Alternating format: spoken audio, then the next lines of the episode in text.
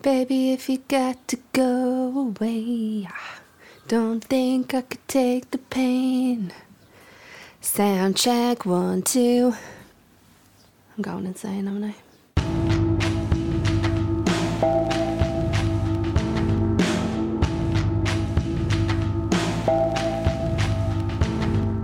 Hello, I'm Kira, and you're listening to Arts Insight.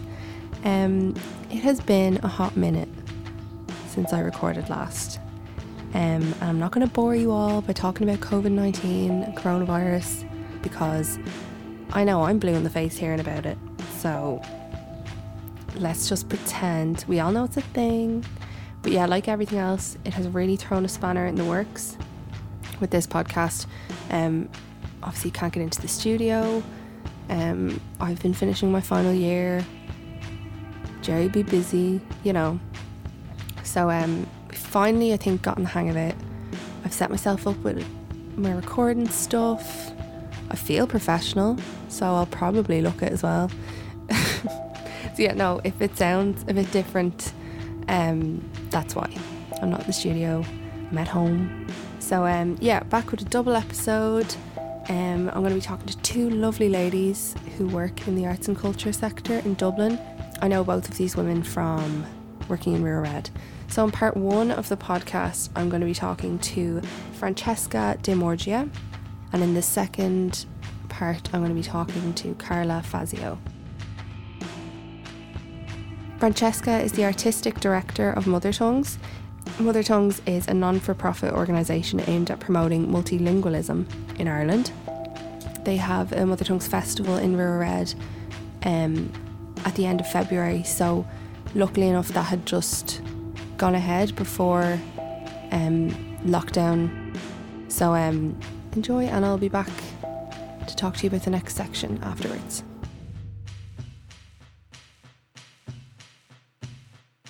Hello, Francesca. Hi, how are you? This is the weirdest way to record an interview ever. I'm so used to being like straight in front of people. I know it's Even weird. all the ordeal. Of, it is, Yeah. isn't it? um, so I just wanted to first get a bit of a background on you. I I've seen you around Rua Red loads of times. I used to work in the cafe. yeah. And I remember the events and stuff. Yeah, Yeah. So just give me a bit of a background on you and your how you got started in your line of work.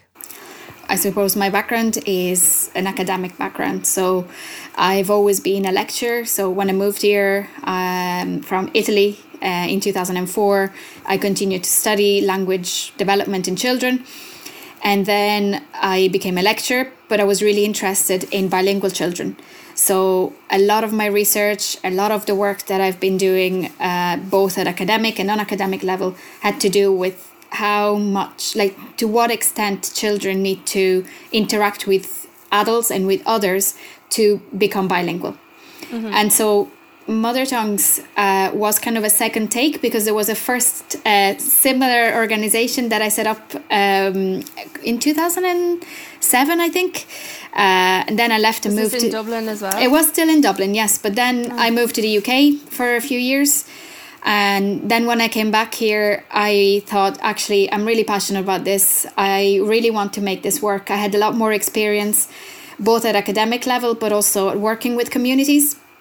So I thought, okay, um, let's get an organization going and see what can, we can do to help uh, both families who are raising bilingual children, but also teachers who are finding themselves in classes where now we have a very high percentage of other languages. Yeah. It's nearly more more children have more than one language than the other way around, isn't it? I'd say, yeah, yeah, definitely, yeah. So the festival, the festival, Mother Tongues Festival has been going on since 2018, hasn't it? Yeah. So tell me a bit about that festival. Yeah, so um, the initial idea was very simple, as in, uh, as as I said earlier, um, we worked a lot with parents, and I found when they were asking me questions, all these questions seem to be very similar, because parents struggle mostly with not having time for the children to experience the language. So Yeah. it's all very nice to have your mom and dad who speak Italian, but for a lot of children, that's the only place where they see the language is the home. Hmm. And that's why I thought actually, if we do a festival, first of all, the children are going to see the language as fun and as something that is quite normal and not only enjoyable but also something that happens outside of the home yeah. but also art is a really good vehicle for coming together so um, my other thought was in relation to saturday schools so saturday schools would be the polish school the lithuanian school the italian school so everybody does this you know a, a mm-hmm. huge amount of communities do that in isolation so yeah. uh, the Polish school will be meeting in Dublin 7 on a Saturday, and then the Italian school is in Dublin 8 on a Saturday. But yeah. actually, what the festival does is bring in all of these people together in the same space because mm. we're all doing the same thing, which is trying to pass on something that is a huge gift to the children. Mm-hmm. We're all doing it in isolation, but at the festival, we all come together. Do you think that's like a really important part of multilingualism? Because I think a lot of the time, I know I'm just thinking of Irish here. Mm. It's it's mostly in like you say like a classroom setting or a home setting or something. It do you think it's important to bring it into a like you say like a fun kind of environment? Oh yeah, it's it's crucial yeah. because um, there's huge benefit in parents speaking the language to their children, but there's a point where children also want to want to see it as something useful and yeah. they continue to keep it up and irish is definitely one of these languages it's like any other language yeah to you want to use it and you want to use it for a purpose which is talking to others socializing and so on uh, and so i think it's, it's yeah it's important. It's given them the opportunity to use it as well. And it's not even like you say there's so many different cultures and languages so it's nearly uniting people from all over the world yeah and it, it, the common it's true you know? And it's kind of bringing the irish language in the same space as other languages mm-hmm. uh, where at the festival but also at all our other events there's always english uh, because that's our common language there's always yeah. some irish or we try as much as possible and then there's always some other language that maybe we don't know much about uh, but yeah. at the end of the day we're all humans and we all have one or two languages that we're very like that, that express who we are and that's yeah. all it is about mm. and tell me a bit about some of the workshops then that go on at the festival um, so the idea is that as much as possible workshops happen in a language uh, that is the language of the artist and the, of the participants uh, so uh, just to give you an example, in the first year we did um, an origami workshop, and that was in Japanese. Mm-hmm. Uh, this year we had Japanese storytelling. And again, anybody was very welcome to join in and join in the Japanese fun, but it was led yeah. mostly in Japanese. Um, and there were plenty of people who had no Japanese who just walked in to experience something different. Mm. Um, other workshops uh, might be uh, different art forms, so it could be theater, uh, it could be, um, you know, we did drama workshops. They were multilingual, so they were harnessing all the languages of participants. But we also did a drawing workshop in Portuguese, in Brazilian oh. Portuguese this year. Uh, so again, these are artists also who are migrant artists, if you like. So they've lived here for whatever amount of time. They are native speakers of another language, so they bring that to the festival and they're allowed to speak their own language uh, yeah, for it's once. also given them an opportunity to be able yeah. to deliver their art in in their own their language, mother tongue, literally. yeah, and to connect with people who are a little bit like them, because you know, the, in the majority of these workshops, you would have a lot of children who are second generation speak Brazilian, for example. So they speak yeah. the language, and you should see the face of the children when they see someone who is a teacher who speaks the same language. It's not their mom and dad. It's yeah. unbelievable. It's completely. It throws them for the first five minutes. so like it's a it's obviously it's isn't it the only kind of festival or event like that in Dublin? In Ireland, I'd say, yeah. In Ireland, yeah. Yeah. Um, what kind of response have you gotten in the last few years it's been on? Um, people have come, which is very positive. First of all, That's you know, what you want. Uh, people people got the message, uh, and um, we've got definitely a bigger audience every year. So that's also very positive. Mm-hmm. And we've collected a lot of feedback over the years, and both participants are really excited about it because it's so different and unique. Uh, but yeah. the artists have also given us very positive feedback in that it's made them think about how they can stretch their creativity in many different ways. Uh, and how you know a festival like ours because of the language element has to have kind of a large amount or a large percentage of migrant artists in it so I'll, some of these artists have commented on the fact that sometimes they wouldn't feel like they belong uh, or they may not be called into um, a specific space um, I'm just giving you the example of the so for example brazilian writers if you write in Portuguese, you're, you're very niche in Ireland. Yeah. So there won't be a lot of spaces, a lot of festivals that cater for or that, mm-hmm. that, that have Brazilian poetry. Yeah. In, in Portuguese, you see what I mean? Mm-hmm. Yeah, uh, I so they felt that actually this gave them the opportunity to have a space that was perfect for them. No, that's brilliant. Um, so obviously the festival is only a small part of what you did. That's how I was familiar with mother tongues. But um, tell me about the other things you offer. So you do like I was looking at your website and there's like there's talks, there's like play groups for multilingual lingual children children children.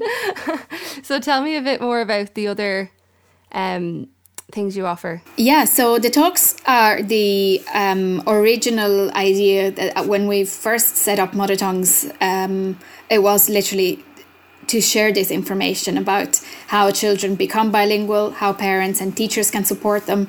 Uh, so that that's still ongoing, and at the moment, uh, because of the current situation, uh, the talks have become webinars. Uh, so they're live webinars yeah. Uh, on bilingualism, and they've also been really well attended because I think people now are engaging with technology a lot more, I mm. suppose. Mm. Um, and those are the more academic sides uh, and it's definitely it's for adults only. Um, mm-hmm. parents come along they ask questions they want to know well i, I speak polish my wife speaks p- portuguese uh, are we doing the right thing? Each of us speaking their own language are we confusing our child? So parents really value the conversations um, around this because it's quite new to them. Yeah. Um, then we have the toddler group which we call the families mother tongues families and that was going to be started in Tallaght, but you know, just watch this space. uh, it's coming. Big things coming. Um, but at the moment, uh, before uh, it had to stop, it was in Dublin uh, city centre, and the focus of the group is uh, interaction. So anybody can come in, no matter what language they speak. And uh, there's a lot of activities focused around um, talking to the baby and reading and telling stories and really just talking about ourselves. And a lot of parents, again, in this context, are migrant parents. So hmm. for them, is a safety net. You know, it's a network yeah. of other parents, and mm-hmm. they get to know others, but also they get to kind of become a little bit more comfortable uh, being bilingual and passing on their language to their children. Um, yeah. The other major project is what the project we call Language Explorers, and that's a schools program.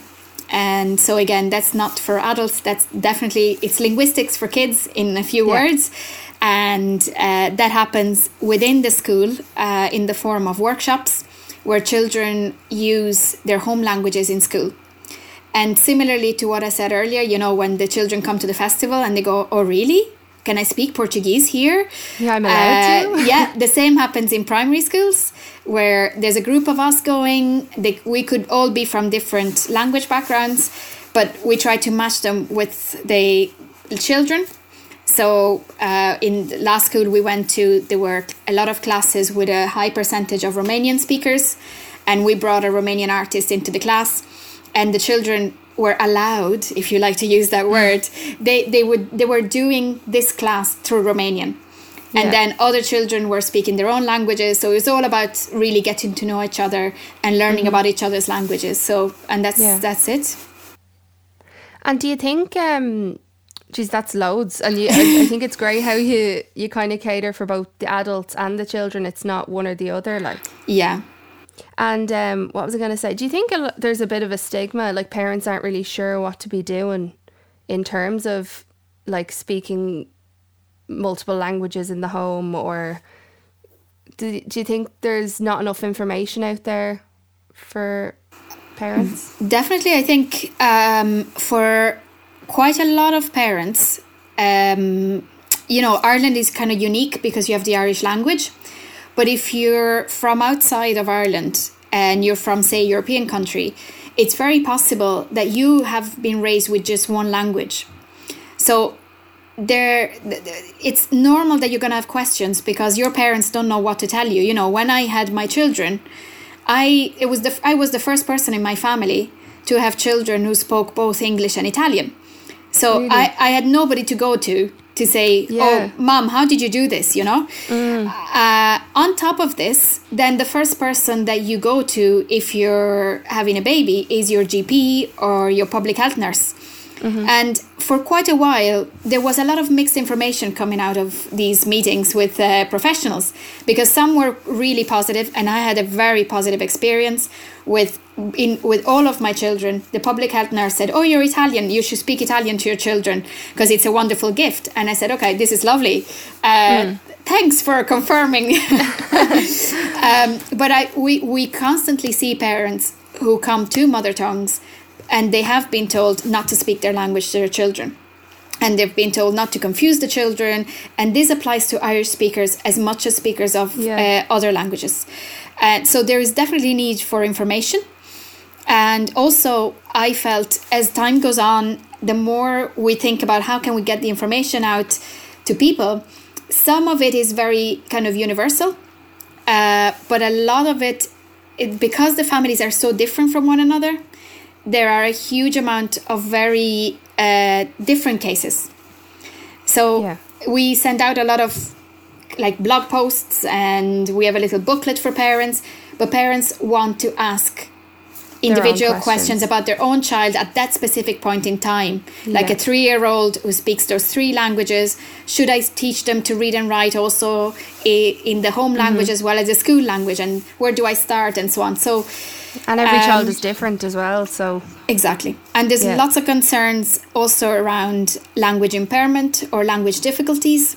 So when children start to speak later, there's a lot of concerns as to whether that's caused by bilingualism, whether that's normal, whether that's something that they should look into.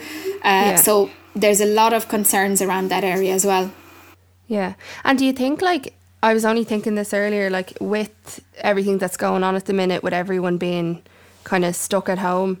Do you think there's probably a fair few parents that are struggling if, say, their kids have schoolwork and English isn't their first language to try and help them as well with? Absolutely, yeah. This yeah. is, uh, I mean, um, these days, this is pretty much all I'm thinking of because yeah. it is very, um, it's concerning and the, the idea that we've always, and what we always say to parents is that, uh, of course, the school language is extremely important and the school curriculum is extremely important. There's no doubt about that.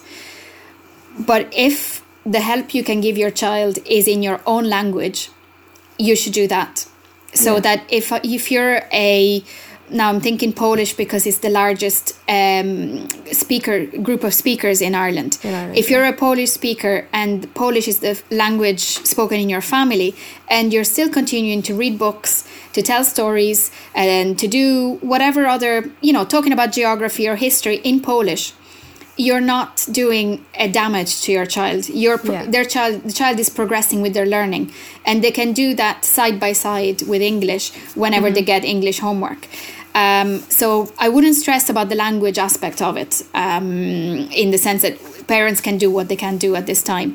Uh, but definitely, it is it, a lot of parents would have difficulties supporting their children um, with homework if the parents. Sometimes parents are very harsh on themselves as well. Yeah. Um, they're their worst critics, really, aren't? Uh, aren't very they? often they say, "Oh, I, am not very good. My English isn't very good," and I'm like, "We've just had a full-on conversation. I think I didn't yeah. notice anything." But, um, but again, the when it comes, yeah. actually, sorry, just no the same with um, any like most of people my age would kind of have a second language, mm. and I found that if you ask someone with a second language, "Are you fluent in that language?" They'll they say no. Say, no. No way. Yeah, they, they would say no. Yeah, and they are like they can speak whatever it is, yeah. Spanish, Russian, whatever, fluent. Like in obviously, I'm listening to it, having a clue what they're saying, but yeah, uh, people are very conscious of their language abilities, um, yeah. and they would be very you know they would want to be really good before they say they they're good at it you know um, but yeah. yeah it's um yeah uh, I think Irish people are very good at uh, beating themselves up as well, you know. about language, you know, other, but language is a very sensitive topic as well, you know. Yeah. Irish would be the same. There would be a lot of students who have really good Irish, and you ask them, "How is your Irish?" and they go, "Oh yeah, not so good." Um, right, like, yeah, yeah, yeah, yeah. So yeah. But I really, I really like how it's not just kind of like you say, it's not just Spanish, it's not just Italian, it's not just Polish. It's anyone who's multilingual or bilingual or it's kind yeah. of inclusive of all cultures as well, isn't it? Yeah, yeah. Mm.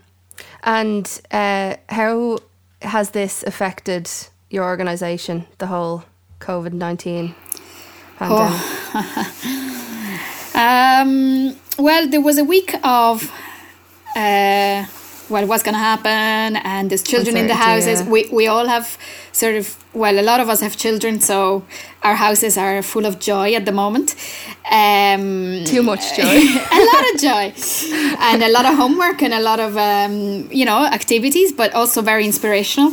Yeah. Um, but of course, quite a lot of our we were lucky just to get the festival uh, you know, the festival happened in February, probably two weeks before uh, Rua Red closed. So yeah. um, we were very lucky to to be able to have our event as we wanted. Yeah. Um, we were planning on different kind of activities, some related to the artistic, the, the festival and the artistic mission of the festival.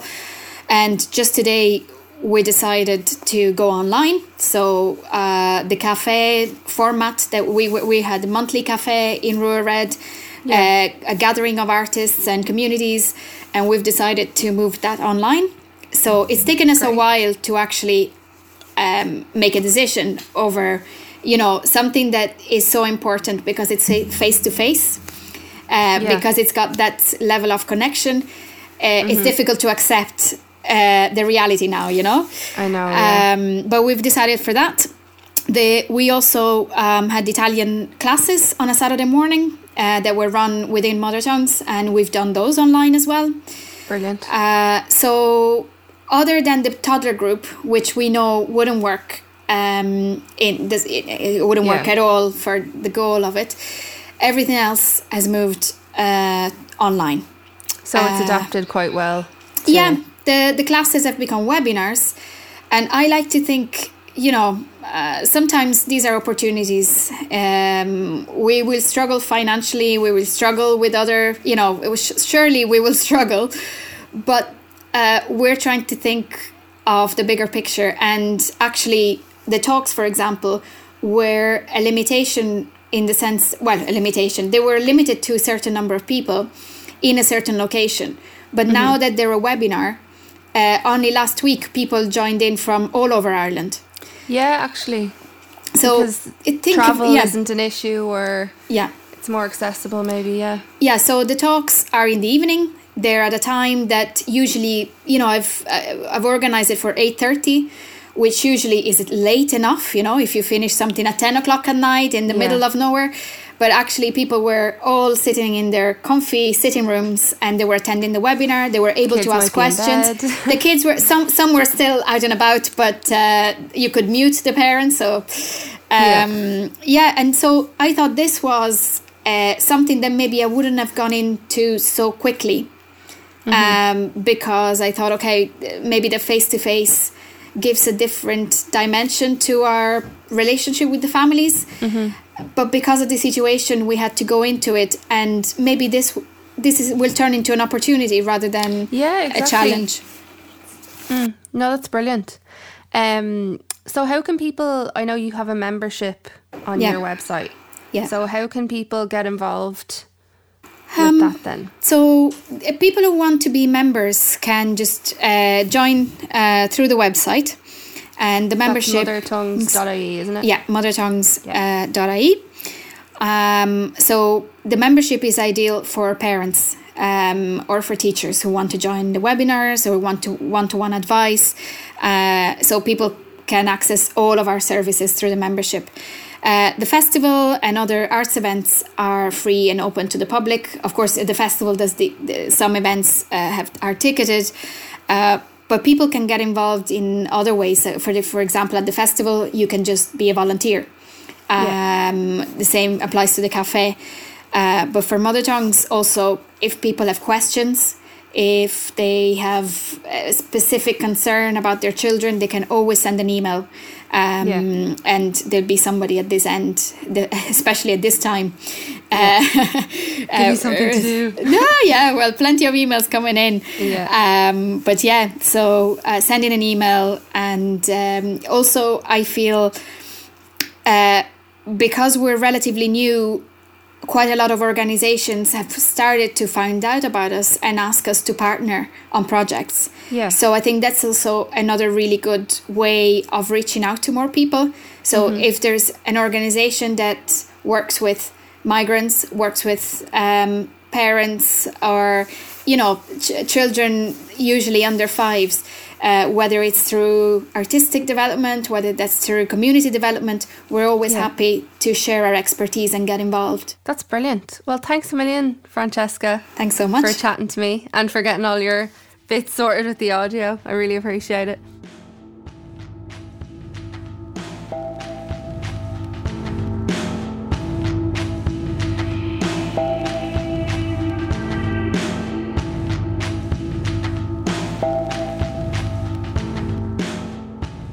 So now in part two, I'm going to be talking to Carla Fazio.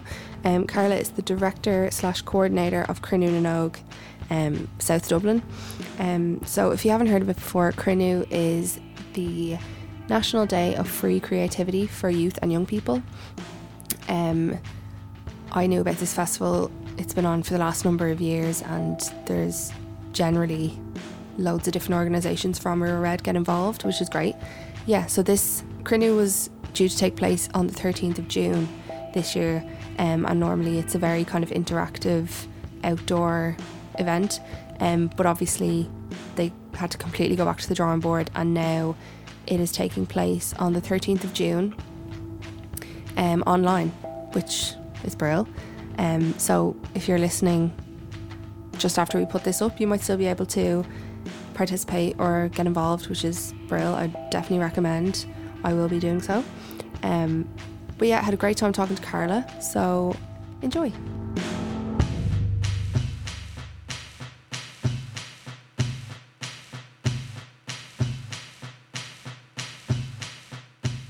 Hello, Carla. How are you? I'm well. How are you? Thank you very much for taking time out of your day to chat oh, with me. No problem. How are you getting on? Are you, are you mad busy? It is busy. Um, it's I was not anticipating Cruinniú to be this busy.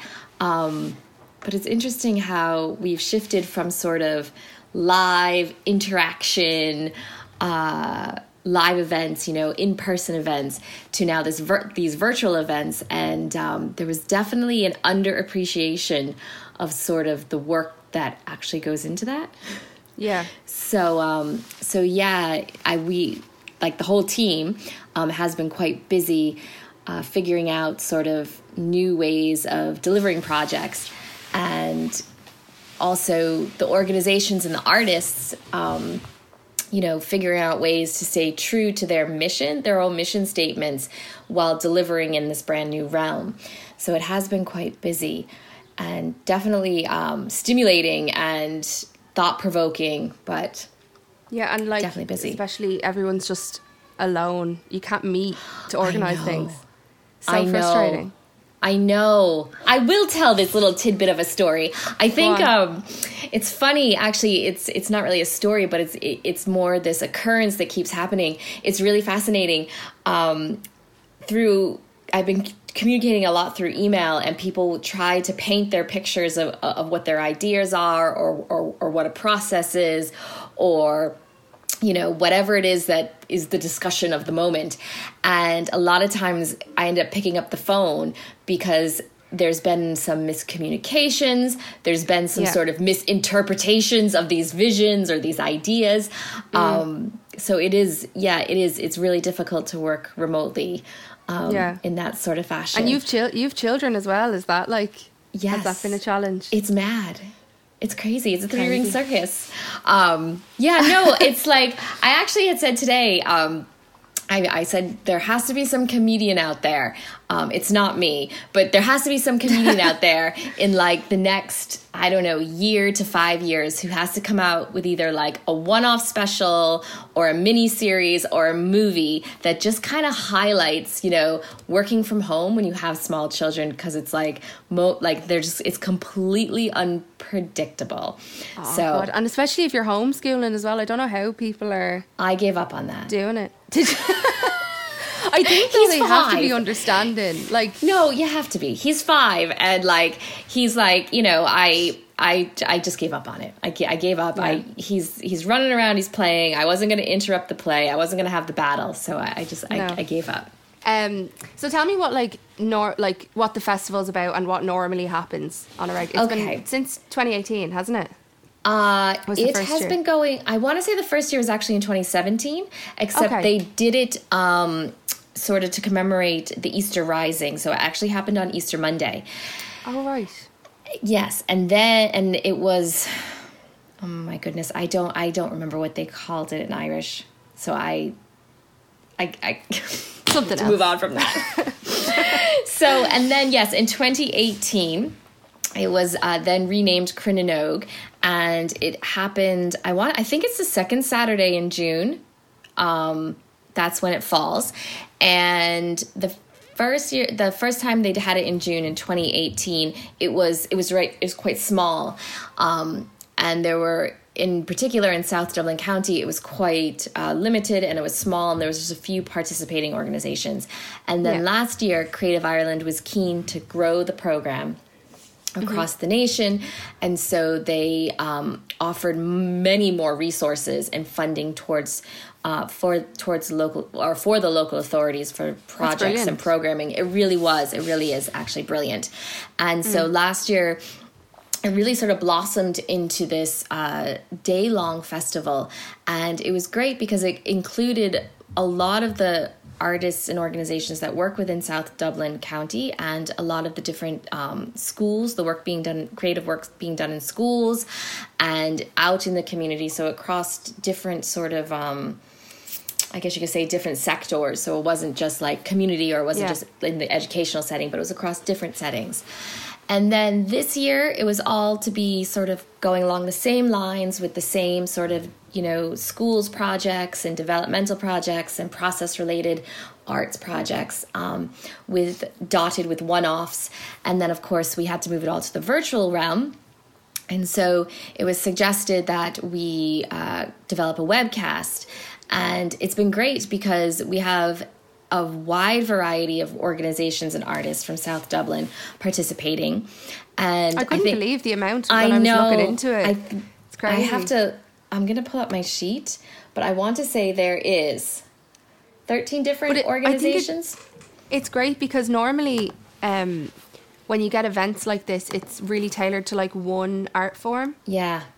Whereas And it actually like, spreads it across everything. Yes, and that's also sort of the um, heart of like Cruinniú na nÓg as well, and also the Creative Ireland program in general, because it's Yeah. more about creativity, and creativity can be seen across all art forms, and then other sort of creative activities or experiences, if you will. So, you know, it's not just your traditional dance, drama, music, and Yeah. visual arts but there's also um, you know there's there's crafts and there's design and there's architecture and there's um, i want to say one of I, I came across this on the creative ireland um, facebook page or it could have been one of the local authority um, Cruinniú pages. There's they're holding a baking competition for example. So it's yeah so it's not just you know your your traditional art forms. It's also sort of creativity in everyday life that they um that sort of creative And that Ireland makes it so much more accessible then to like anyone, doesn't it?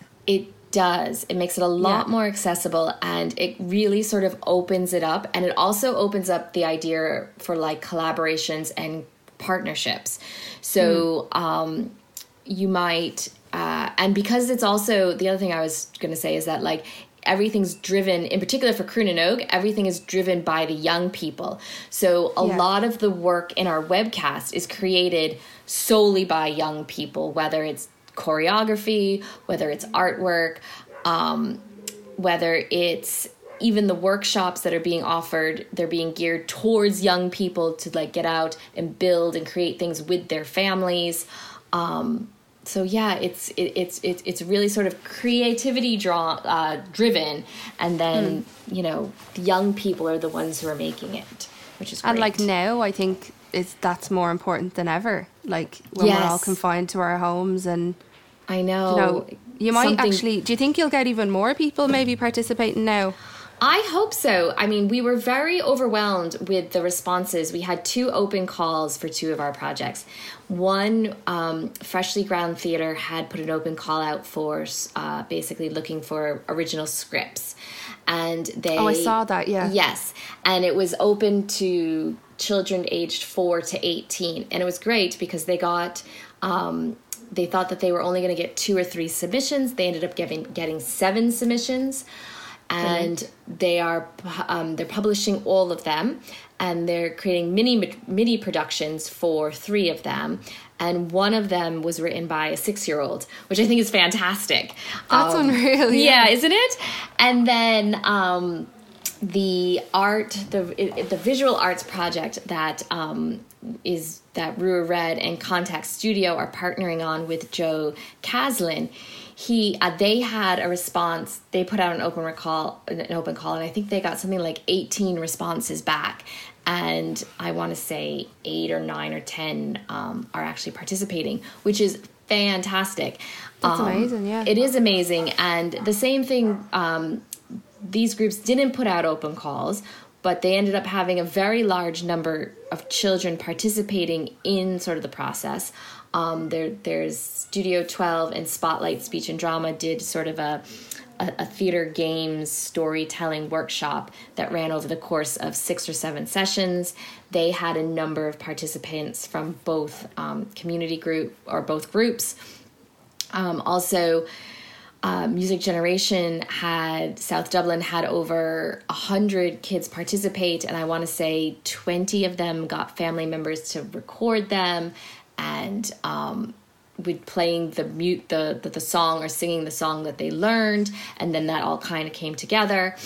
Um, yeah, so it's, it's it's just amazing, kind of the numbers of kids who are coming out. Yeah, that's amazing. And you participate, so- probably more than you would have gotten previously. Yes. Maybe would. I think so. I mean, one thing that I was thinking of um, the other day, or was a couple weeks back, um, because we're working virtually, there's sort of and also remotely and we're all i, I think hu- like as humans we're looking to connect in some sort of way. And so we're not stuck in our usual boxes that we're normally in and we're not really attached to anything if if Yeah. that makes any sense.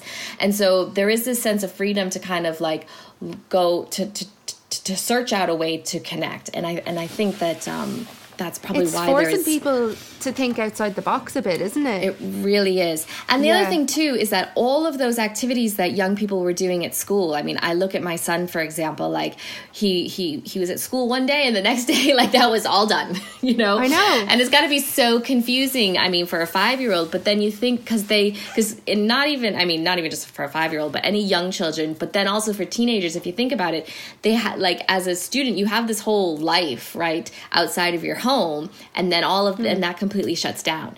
And now you just have your home life and you're going to be Yeah. missing that other life where you were doing all these other activities. So Hmm. you might want to find a way to be looking for a way to like fill in that gap. Absolutely, this- yeah. And is there going to be workshops? So this is happening on the 13th of June now. This is happening on the 13th of June. It's going to be streaming across a variety of platforms, but you can definitely catch it on the Cruinniú na nÓg South Dublin Facebook page and also the Cruinniú na nÓg South Dublin Instagram page. Um, and we're going to launch the stream or the stream is going to start at 11 a.m so you can catch it from the beginning and then it'll just run on repeat um, over the course of the next few days following days from that and yeah there's going there's three workshops. There's going to be three workshops. Um, two of the workshops are going to be offered by the organization Recreate Ireland. And in the in our promotional campaign and in the run up to the 13th, they're going to be um, Recreate will be releasing some uh, challenges um, on their social media pages and our social media pages to have um, young kids go out and not just young kids, um, but also teenagers go out and collect materials um, from okay. outdoors.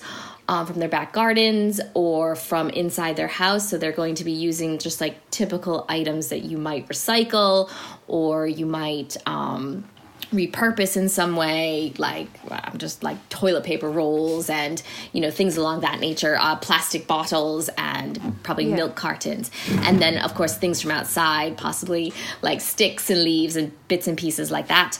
Um, and they're going to be running one workshop on uh, creating a little creepy crawly insect like creature, and then Brilliant. another workshop on building some sort of flying contraption. So, whether it's like a kite or an airplane um, from the materials gathered. And then um, Alwyn Lions Dance. Um, Alwyn Lions will be doing a short, quick tutorial um, uh, for the webcast as well. So you get to learn a little dance to a song. And um, we also have co hosts for the webcast. Yes, we have three. Co- nice. Yes, we have three uh, local young um, aspiring actors, uh, journalists, if you will, um, Jack Jones and Ashley Macumbe and Alex Lyons will be co-hosting the website, sorry, the webcast, and so um, they'll be doing the workshops along with the audience and helping them kind of go along and through the whole the whole broadcast. So brilliant! Yeah, that's amazing. I yeah. I genuinely was surprised when um, I found out that it was still running because I know Noise Moves was cancelled. Oh yes.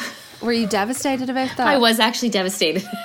but it was I okay. I actually thought I was like, she's gonna be devastated. The amount of I work. was, I was devastated. Yes, I was devastated, but um, I have to say that the Crew project kind of helped me get through it because it, yeah. I had, a, I had like there's a focal Something point to focus on. Exactly. Um, yes, it was quite. It is quite a sad because like you think about it, like everyone's working really hard. I mean, I felt so bad for all the young dancers who had been rehearsing um, and building yeah. work for performance since like September or or even probably sooner than September of last yeah. year um, when they all kind of come back to the studios. And then to have like the studios closed down and so there's no more rehearsal space and I can only imagine like it's just yeah.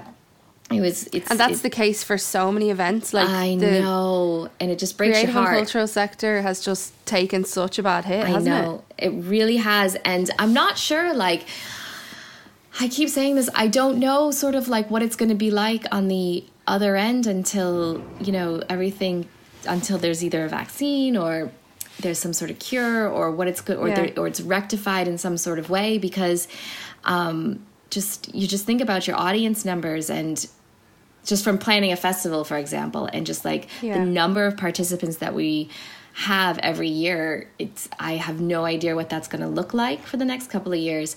And the that's same the thing, thing. Mm-hmm, and the same thing with the audience numbers. If there's social distancing within the buildings you know i what is it? There's an average of 200 seats in the civic i think that i am yeah. able to open up. So whatever 20% of that is it ends up being i think somewhere around 40 or 50 and then it's like is that feasible to put on a show for not audience, like you 50% not no know? because no because like if you think about it like i wouldn't be able to have 200 participants backstage. So yeah. and I then know. and then and if you I can't could, rehearse? Nope. Nope. Nope. It's mental. Nope. And then yeah it's it's it's really sad. And I know how it affects sort of the dance sector because um, you go and you work in the studio. Well, the first thing is that you you need an actual space to work in. So it's like when are the studios going to reopen?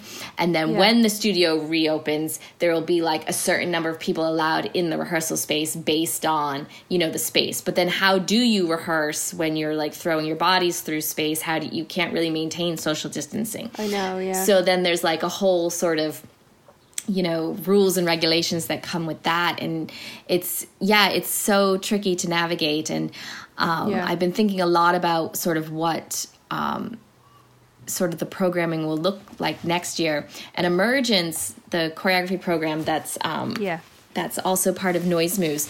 Um, that's something that could I, I can kind of foresee working in sort of a virtual slash live slash you know social distancing slash if we have to have a big space for a small production you know the civic could Yeah. work you know all of those things I, I can see that working but noise moves is, is a little bit of a conundrum at the moment so Yeah. i know i know it's hard You just you like you were so close as well to the like I know. I it know. was like tragic. I know. I know. It really was. Um, yeah, it it was like so. Yeah, it, it was so close. It was so close. The webcast thing sounds brilliant. Like Yeah. I think it's going to be deadly. I think the great thing about the webcast um, is that not just like myself, but also like for every like the whole team that's working on the webcast at the moment, and also the artists and the organizations. It's almost like we are trying to figure out how to take a live event and move it into the virtual realm and what are all those steps and so as busy as it is and as stressful as it is at, at times i'm actually quite grateful for the experience because there's sort of this hands-on outside the box training thinking training going Yeah. on in the moment and so when the time comes to have to you know redevelop your your, your program or look at how programs have to be or have to be delivered in a different way you know i feel quite grateful that like i've, I've had this experience yeah. um, And even like I was talking to Francesca, no Mm. Mother Tongues, she runs that, and she was saying she's kind of half grateful because it forces you to like Yes. Mm-hmm. adapt and kind of move on to the virtual element of things. Like, It does. I've heard like um, the, the the few artists. There have been a few artists that I've been talking to in relation to Cruinniú, but they've also been talking a little bit about how they're going to shifting their practice, and it's really kind of some really sort of clever and creative ideas that, that I've heard that people are going to be doing, and also just like practicing things um, and going online and looking at other what other organizations are doing as well outside Yeah. of Ireland um, to kind of get tips and sort of I guess you could say professionally develop themselves. So yeah, it's it's all quite um it's so fast moving. the blind, yeah, it? really is. And it's like so the learn as I was saying at the start of this, the learning curve is steep. like it's like, Yeah. like you're just like curve. yeah, I know. no, but that it you seem to be you seem confident having a, a Yeah, good well- handle on things. it's um everyone who has seen what we've done so far um, has said that it looks positive and it looks like it's going in the right direction. And I and I am quite impressed. Like I was actually just saying this morning, I typed out this nice email to everyone and basically thanked them for like all of their hard work. And you know, Yeah. I recognize and appreciate that this has been quite challenging, but you know. And one of the things, like I just, pe- like we are, we as humans are just, we are quite clever, and we are also quite resilient. And sort of all the people working on the Cruinniú project, that like they just demonstrate that every single day that Yeah. um, we're doing this. So It's just getting the numbers now, isn't it? yes, it is. To It in. is. It is. It is. So we're on Facebook and we're on Instagram, and it's Cruinniú na nÓg South Dublin, or at Cruinniú na nÓg South Dublin. Yeah. And um, From yeah, 11. From eleven on the third Saturday, the thirteenth of June. Write it into your diaries, everyone. Yes, definitely, Brilliant. definitely. Well, no, good luck with it all, and I'll be tuning in. Great, great. Yeah. yeah. Thanks so much for talking to me, Carla. You're welcome.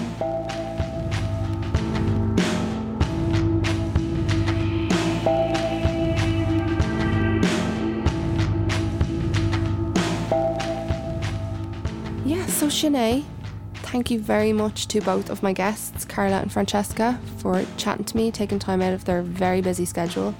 Um, I know it must be really hard working from home, and more people I know I've spoken to have been more busy than normal, which is crazy. But um, yeah, thank you so much, to my guests, and also thank you for listening. Um, if you enjoyed it, please do like and share and tell your friends.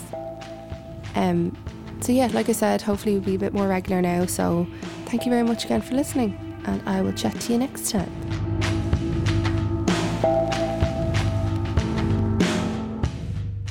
Arts Insight is recorded, edited, and produced by Jerry Horn of Contact Studio. Contact Studio is a South Dublin County Arts Office initiative.